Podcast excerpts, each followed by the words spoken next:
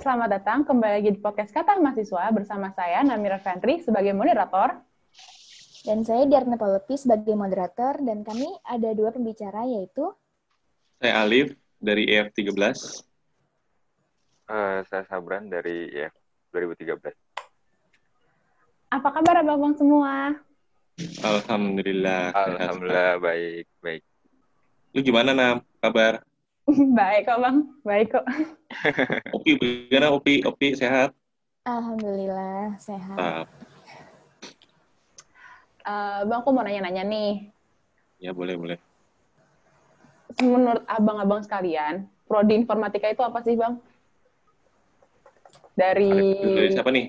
ya boleh bang Sabran Alif dulu. dulu. Ya, Sabran dulu deh, Sabran dulu oke bang Sabran Alif dulu. Ya, gitu. Coba. Lip, halo dulu. Lip. Kalau menurut eh, apanya nih yang IF 13 detailnya? Maksudnya menurut menurut gue IF tuh kenapa maksudnya gimana tuh? Eh, secara general, prodi informatika tuh apa pendapat abang sendiri? Kalau dulu sih gue ya awalnya memilih informatika nggak ada rencana sih maksudnya jadi kayak kecebur gitu dan menurut gue eh keceburnya di kolam yang pas karena di era digital sekarang itu dibutuhin banget kan kita nggak bisa memungkiri itu kan jadi menurut gue gue kecebur di eh, kolam yang bener kayak gitu sih menurut gue Oke. Kalau menurut bang Sabran sendiri? Oke, kalau menurut gue informatika awalnya terbayang sih gue kayak gimana uh, program studinya. Cuman uh, cuman satu sisi aja gitu. Gue mikirnya programmer. Tapi ternyata setelah Hmm. uh, ambil mat- ambil program studinya ternyata banyak banget pro- uh, penjurusan yang ada di prodi informatika. Jadi nggak cuman programmer doang gitu, ada banyak bidang. Tapi setelah abang masuk ke dunia prodi informatika nih, itu tuh di saat itu abang impiannya jadi apa bang? Setelah lulus dari bidang, setelah lulus dari informatika sendiri, dari bang Oke. Sabran. Alif? Oh dari gue. Kalau gue pribadi eh, emang pengennya jadi security engineer dan walaupun setelah lulus nggak langsung jadi security engineer, ada beberapa kali eh, di bidang yang lain yang bukan gue mau sebenarnya. Tapi at least eh, sampai saat ini bidang yang terakhir gue tekunin eh, ya security engineer. Hmm. Oke. Kalau bang Alif? Kalau gue awalnya, gue awal sotoy banget sih masuk ini. Gue tuh awal pengen bikin game. Gue kira, soalnya kan gue gini, gue gue anak warnet ya, gue main warnet mulu. Jadi gue tuh pengen bikin game. Pas gue masuk, ternyata susah banget. Terus akhirnya udah nih beralih ke mau bikin website. Nah di pertengahan perkuliahan kan ada magang nih, Mm-mm. ya kan? Nah gue Iya. nggak tahu tuh gue harus ke mana. Gue nggak tahu gue harus ke mana. Gue harus gue harus ngambil apa. Akhirnya gue cari tahu. Gue cari yang paling gampang nih. Menurut gue kan programmer kan susah ya. Nah di Iya. IF kan paling maksudnya yang paling masih bisa dipahami oleh orang-orang kayak gue itu quality assurance. Bisa disebut Hmm. software tester lah. Software Hmm. tester. Gue ambil tuh magang. Nah itu tuh gue ambil. Sampai gue kerja gue sempat juga software tester. Terus akhirnya kecebur di programmer gue sekarang. Gitu. Jadi dong programmernya. Jadi programmer deh. Berarti Dengan sekarang, ketidaksengajaan. Hidup gue dengan ketidaksengajaan semua ini.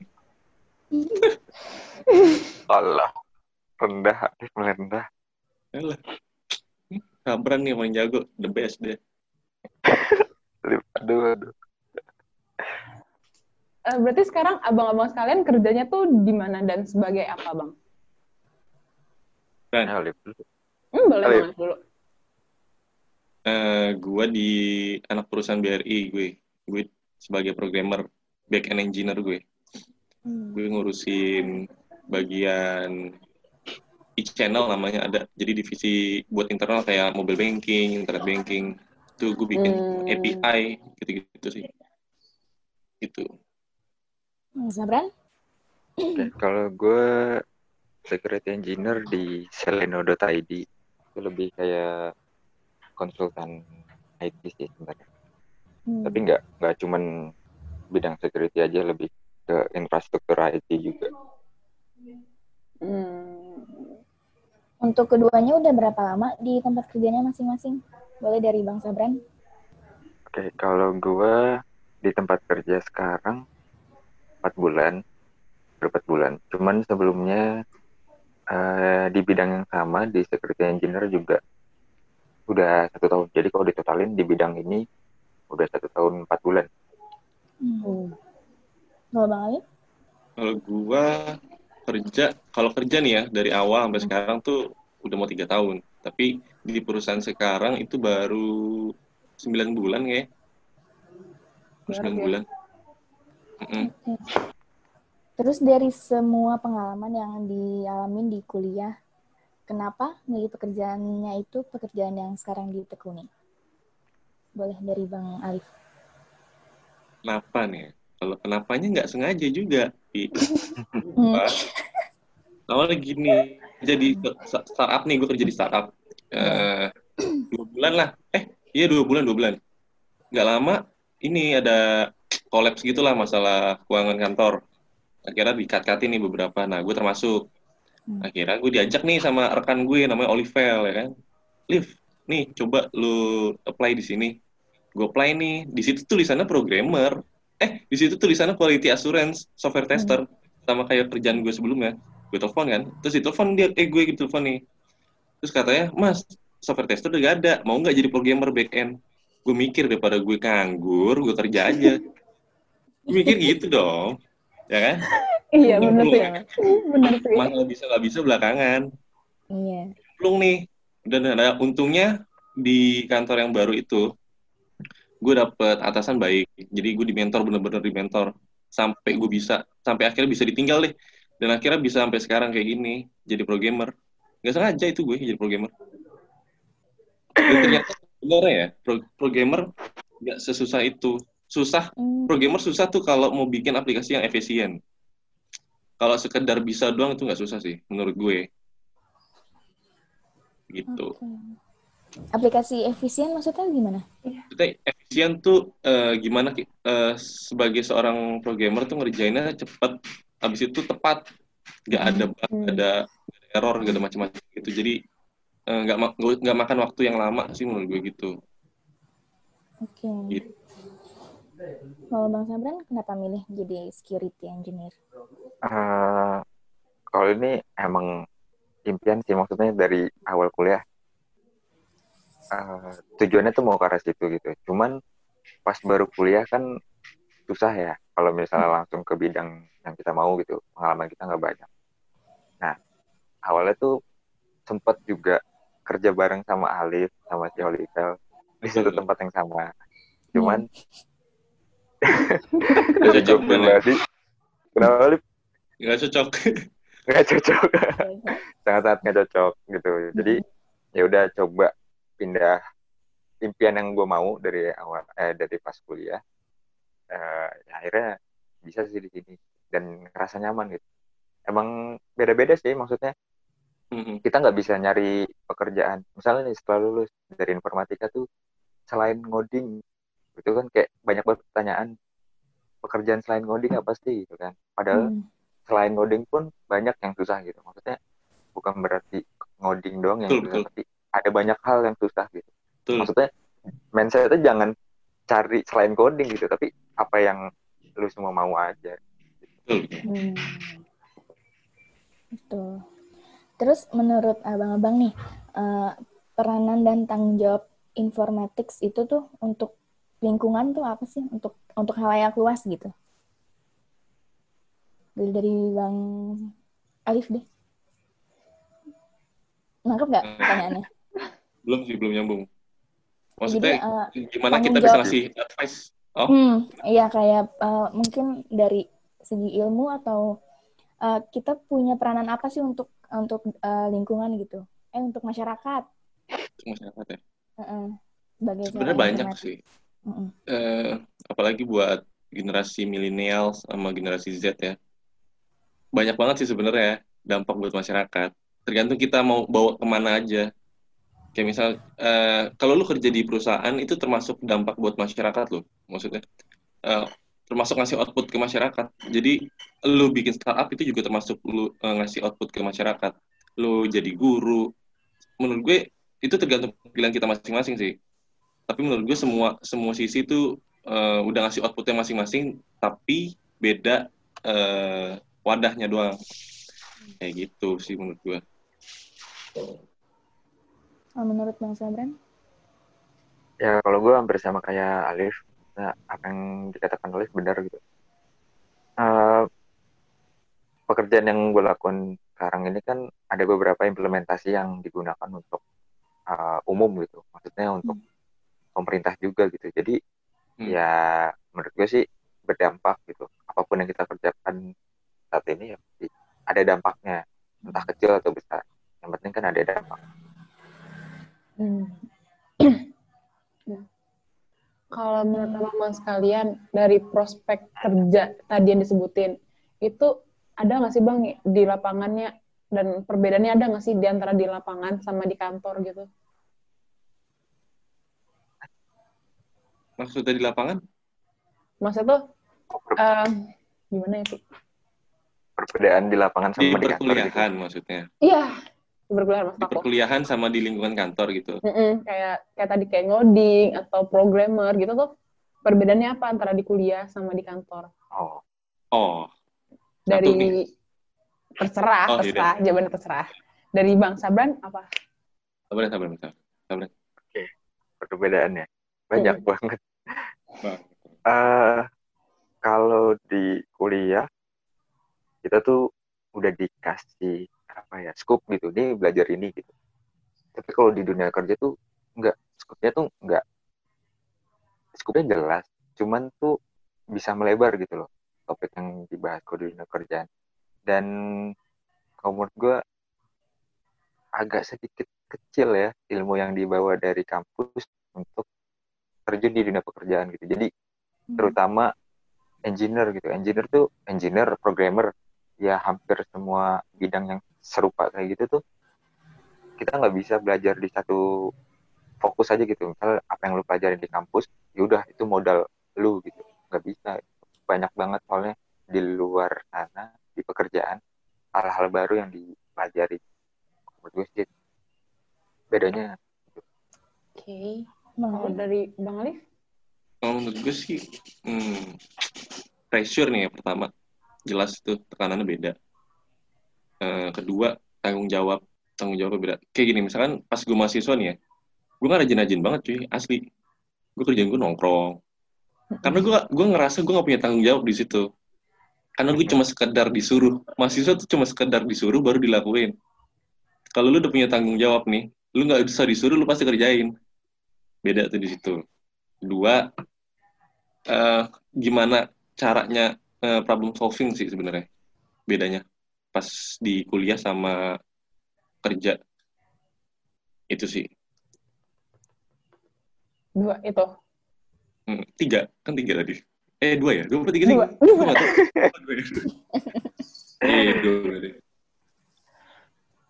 Tapi dari semua pelajaran yang Abang dapetin di teknik informatika sendiri tuh, berapa banyak sih Bang yang di, bener-bener diperluin di pekerjaan Abang sekarang atau di dunia kerja Hmm. dari Bang Alif? sejujurnya sih ini sejujurnya ya mohon maaf nih sebenarnya eh gimana ya kan kalau konsep eh apa perkuliahan itu general ya nggak nggak menentu nih harus mau ke mana. Misalkan gini kalau programmer ya udah ngoding doang. Kalau misalkan security ya belajar security doang. Tapi kalau di perkuliahan kan general ya. Jadi ya, ya- yang pasti sih pasti ada beberapa doang nih yang kepake. Kayak misalkan ke- di gue tuh kepake basis data lah basis data lanjut basis data pertama terus ada bikin use case juga apa Bran? Bu Endang Bran? Eh Bu Endang Bu Ina. Apa yang Ya. bikin? BDM. Aduh, lupa Eh, eh, Iya, Kak. kan yang bikin use case bikin itu deh ya itu itu kepake dan Nah. itu kepake banget jelas dari tapi nggak semuanya ya mm-mm.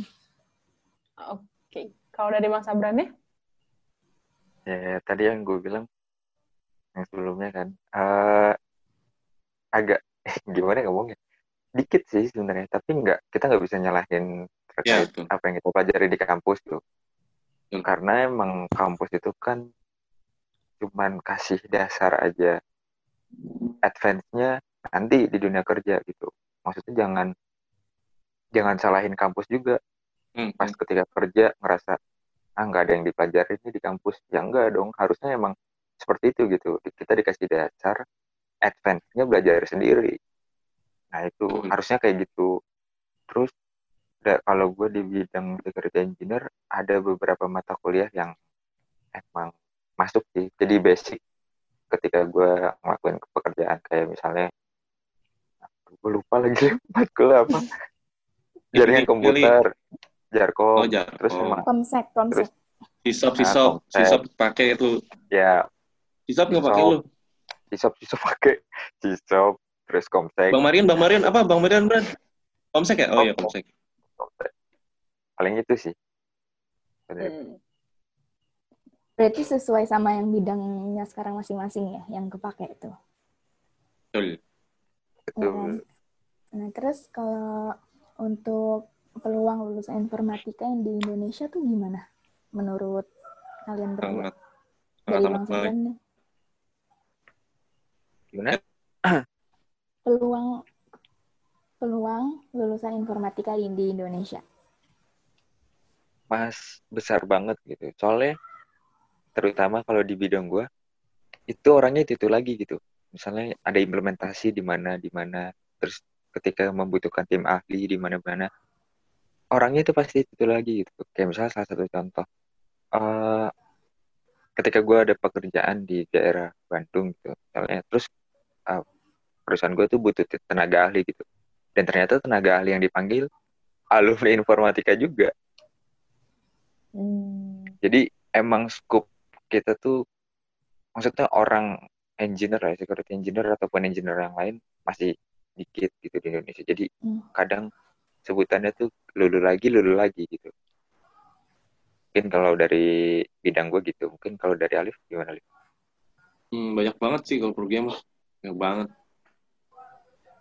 Dan kalau IT sih kalau misalkan nanti nih misalkan buat adik-adik atau siapa pun nanti yang lihat khususnya di jurusan informatika kalau bisa eh, magangnya di startup karena jangan di konvensional. Konvensional nyantai banget soal menurut gue.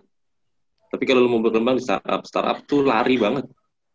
Jadi uh, dan lebih menerima fresh apa? Lebih menerima fresh graduate, lebih menerima mahasiswa mahasiswa magang kayak gitu. Jadi biar nanti pengalamannya ada spesifik pas lulus.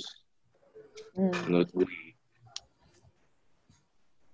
Oke, terus selanjutnya ada nggak sih standar buat jadi seorang informatik kayak misalnya dari keahlian atau kemampuan yang harus dipunya sebelum jadi informatik tuh? Dari Bang Alif. Uh, ada sih kemampuan apa tadi? Uh, ini standar apa? ada standar gak untuk jadi seorang informatik? Oh, hmm, nggak ada sih, nggak ada sih menurut gue. Kalau informatik, maksudnya informatik itu maksudnya lulusan informatika gitu iya iya nggak ada menurut gue gak ada karena gue aja pernah ketemu sama orang yang jago ngoding tapi dia lulusan elektro lulusan ekonomi menurut gue gak ada. Nggak ada batas sih sebenarnya menurut gue semua orang bisa sih. Asal mau. Itu aja. Kalau dari bang Sabran? Ya benar yang diomongin Alif nggak ada batasan sih. Maksudnya semua orang bisa gitu. Jadi jadi bidang-bidang yang ada di informatika. Sekarang kan teknologi udah teknologi informasi terutama itu kan udah banyak banget ngasih informasi terkait uh, bidang pekerjaan terus basic-basic menjadi uh, security engineer atau programmer itu kan udah banyak banget ajaran udah banyak kursus online juga jadi ya itu sih semua bisa lah jadi informatika Oke, terus selanjutnya apa sih pressure yang sering dirasain setelah kerja? Dari Bang Sabran. Oke, kalau di dunia pekerjaan yang pasti deadline. Itu. Terus yang kedua eh kita tuh nggak bisa lagi nyantai-nyantai gitu kayak misalnya dulu kuliah ada UAS atau UTS masih bisa nyantai gitu kita masih bisa nongkrong segala macam Terus kalau di dunia pekerjaan kan udah susah gitu deadline tuh udah mepet udah pasti mepet terus kalau di bidang gue itu uh, flow-nya itu di akhir tahun jadi ketika akhir tahun itu benar-benar pekerjaan tuh banyak banget ya sekitar bu- dari bulan September sampai Desember kalau flow perusahaan gue gitu di akhir nah di awal tuh yang nggak terlalu banyak lah masih bisa nyantai Hmm. Kalau gua, lu dituntut jadi bisa. Eh, bukan jadi bisa, harus bisa. Hmm. Jadi harus bisa lu. Orang-orang kantor nih nggak peduli lu bisa apa kagak. Pokoknya kudu selesai. Itu pertama. Kedua, lu dipaksa buat eh, ngerjainnya sendiri. Suruh ngerjain sendiri. Maksud gua, satu project lu ngerjain sendiri. Kalau misalnya di kuliahan kan lu masih ada kelompok. Hmm. Hmm. Project besar masih ada kelompok kan. Nah, kalau di dunia pekerjaan lu project besar disuruh sendiri dan itu gue alamin. Banyak sih pressure sebenarnya. Hmm. Tapi kalau kayak gitu boleh nggak? Lu misalnya ada yang nggak ngerti tapi mau iya. nanya gitu masih bisa. Nanya boleh, nanya boleh. Cuma eh lu masa mau nanya mulu sih? Hmm. Iya nggak sih? Iya sih. Mm-mm. Iya. Maksudnya nih, eh, kayak nggak mungkin lah kalau soalnya gini, gue diajarin ya, gue diajarin sama atasan gue gini. eh, a- atasan gue ngasih tahu nih caranya awal. Nah, ngasih tahu cara problem solvingnya. Nah, kalau gue bener-bener udah nggak nemu, gue udah cari nih ke mana pun dari A sampai Z gue nggak nemu, baru gue nanya. Hmm. Gue disuruh kayak gitu. Tapi kalau misalkan semua cara gue belum lakuin nih sama atasan gue didiemin, lu udah nyobain ini belum? Belum. Ya udah lakuin dulu gitu. Jadi nggak dikit-dikit nanya, dikit-dikit nanya Hmm. gitu sih. Oke. Terus menurut kalian nih, kapan sih seorang sarjana informatika butuh pendidikan lanjut? Dari Bang Alif boleh? Kapan lulusan informatika butuh pendidikan lanjut? Hmm. Hmm, tergantung sih, tergantung menurut gue. Ketika lu udah di next next step nih, misalnya kayak lu udah, misalkan kalau di perusahaan besar nih, lu jadi kepala bagian misalkan. Nah itu kan ada persyaratan khusus, misalkan lu harus S2, ya kan? Nah itu mungkin lu bisa ambil chance-nya kayak gitu. Atau mungkin lu punya waktu luang, ya nggak apa-apa juga lu ngambil S2 buat pendidikan lanjut. Lu menurut gue sih ya tergantung sih depends on your time sih sebenarnya Eh, Bang Sabran? eh, kalau gue pendidikan lanjut itu kan mungkin ada banyak hal ya bukan berarti Hmm. sarjana la- eh maksudnya ngambil magister Hmm. bisa aja ngambil sertifikasi gitu kan Hmm. atau ikut kursus online Iya. at least yang benar-benar lu dapat ilmu baru gitu pendidikan lanjut Hmm. itu kan jadi bukan berarti lu harus sekolah lagi gitu kan yang penting lu dapat ilmu baru nah kalau di bidang gue ah, itu perlu banget karena untuk ngelihat jam terbang biasanya dari itu Hmm. pertama dari Iya. sertifikasi maksudnya kalau urusan magister atau itu masih ah, nggak terlalu gimana ya kurang kurang bergengsi gitu lebih bergengsi sertifikasi sih sebenarnya kalau di bidang Eh, saran, aku meminta saran dan masukan untuk mahasiswa informatika yang masih mengejar SKS, masih statusnya masih mahasiswa. Ada nggak bang saran atau masukannya gitu buat mereka semua? Dari Bang Sabran. sarannya sarannya buat yang masih kuliah ya Iya. Eh yang pertama nongkrong nggak apa-apa sih ya Lip ya? Nongkrong Iya. tetap ya Lip nongkrong nggak apa-apa. Nongkrong tetap yang penting tuh itu ketika salah di satu ilmu kan nongkrong tuh salah satu ilmu. Iya Serius, benar benar. Iya, Bener, lu bener, bisa bener, komunikasi sama atasan lu. Eh, benar benar banget. Makanya Serius, yang penting tuh nongkrong nongkrong nggak masalah gitu. Tapi yang penting itu sopan santun lu ketika lu sedang lagi dikasih ilmu gitu sama dosen berarti kan etika lu dalam di kelas gitu. Jadi lu nongkrong nongkrong itu oke gitu. Tapi jangan sampai telat sama terus jangan males-malesan buat masuk kelas. Terus kalau bisa duduk paling depan. Terus perhatiin apa yang dosen ngomongin. Maksud gue lu nyantai-nyantai gitu. Tapi ketika harus fokus ya fokus.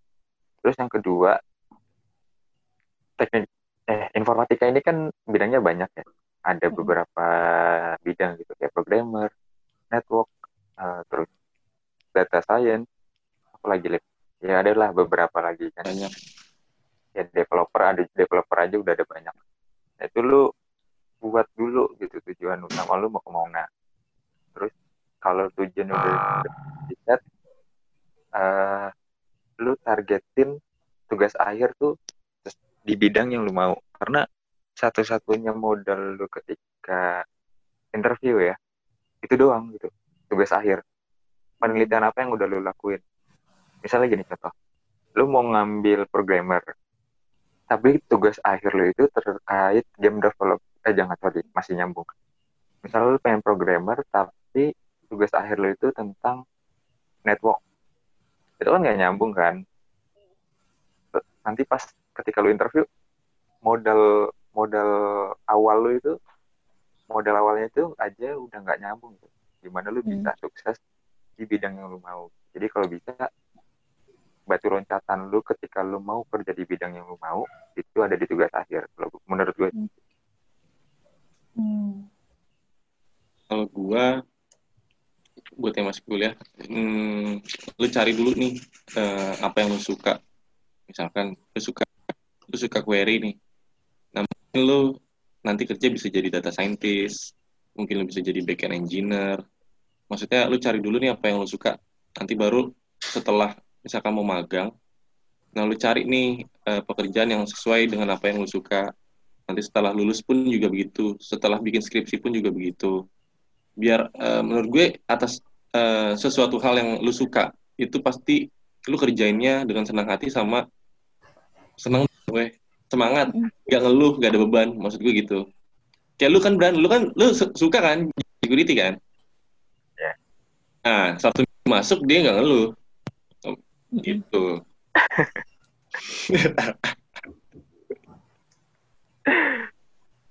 Karena suka ngerjainnya. Gitu.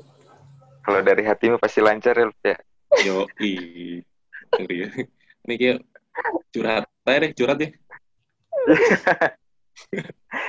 Boleh lip curhat. Kayak gitu. Oke. Oke, podcast kita sudah selesai. Terima kasih banyak dari abang-abang sekalian udah menyempatkan waktunya.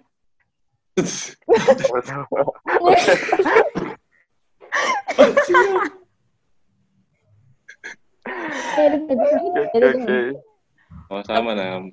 Sama-sama, Pi. Iya, makasih. Ya, makasih juga, Namira. Makasih juga, Pi.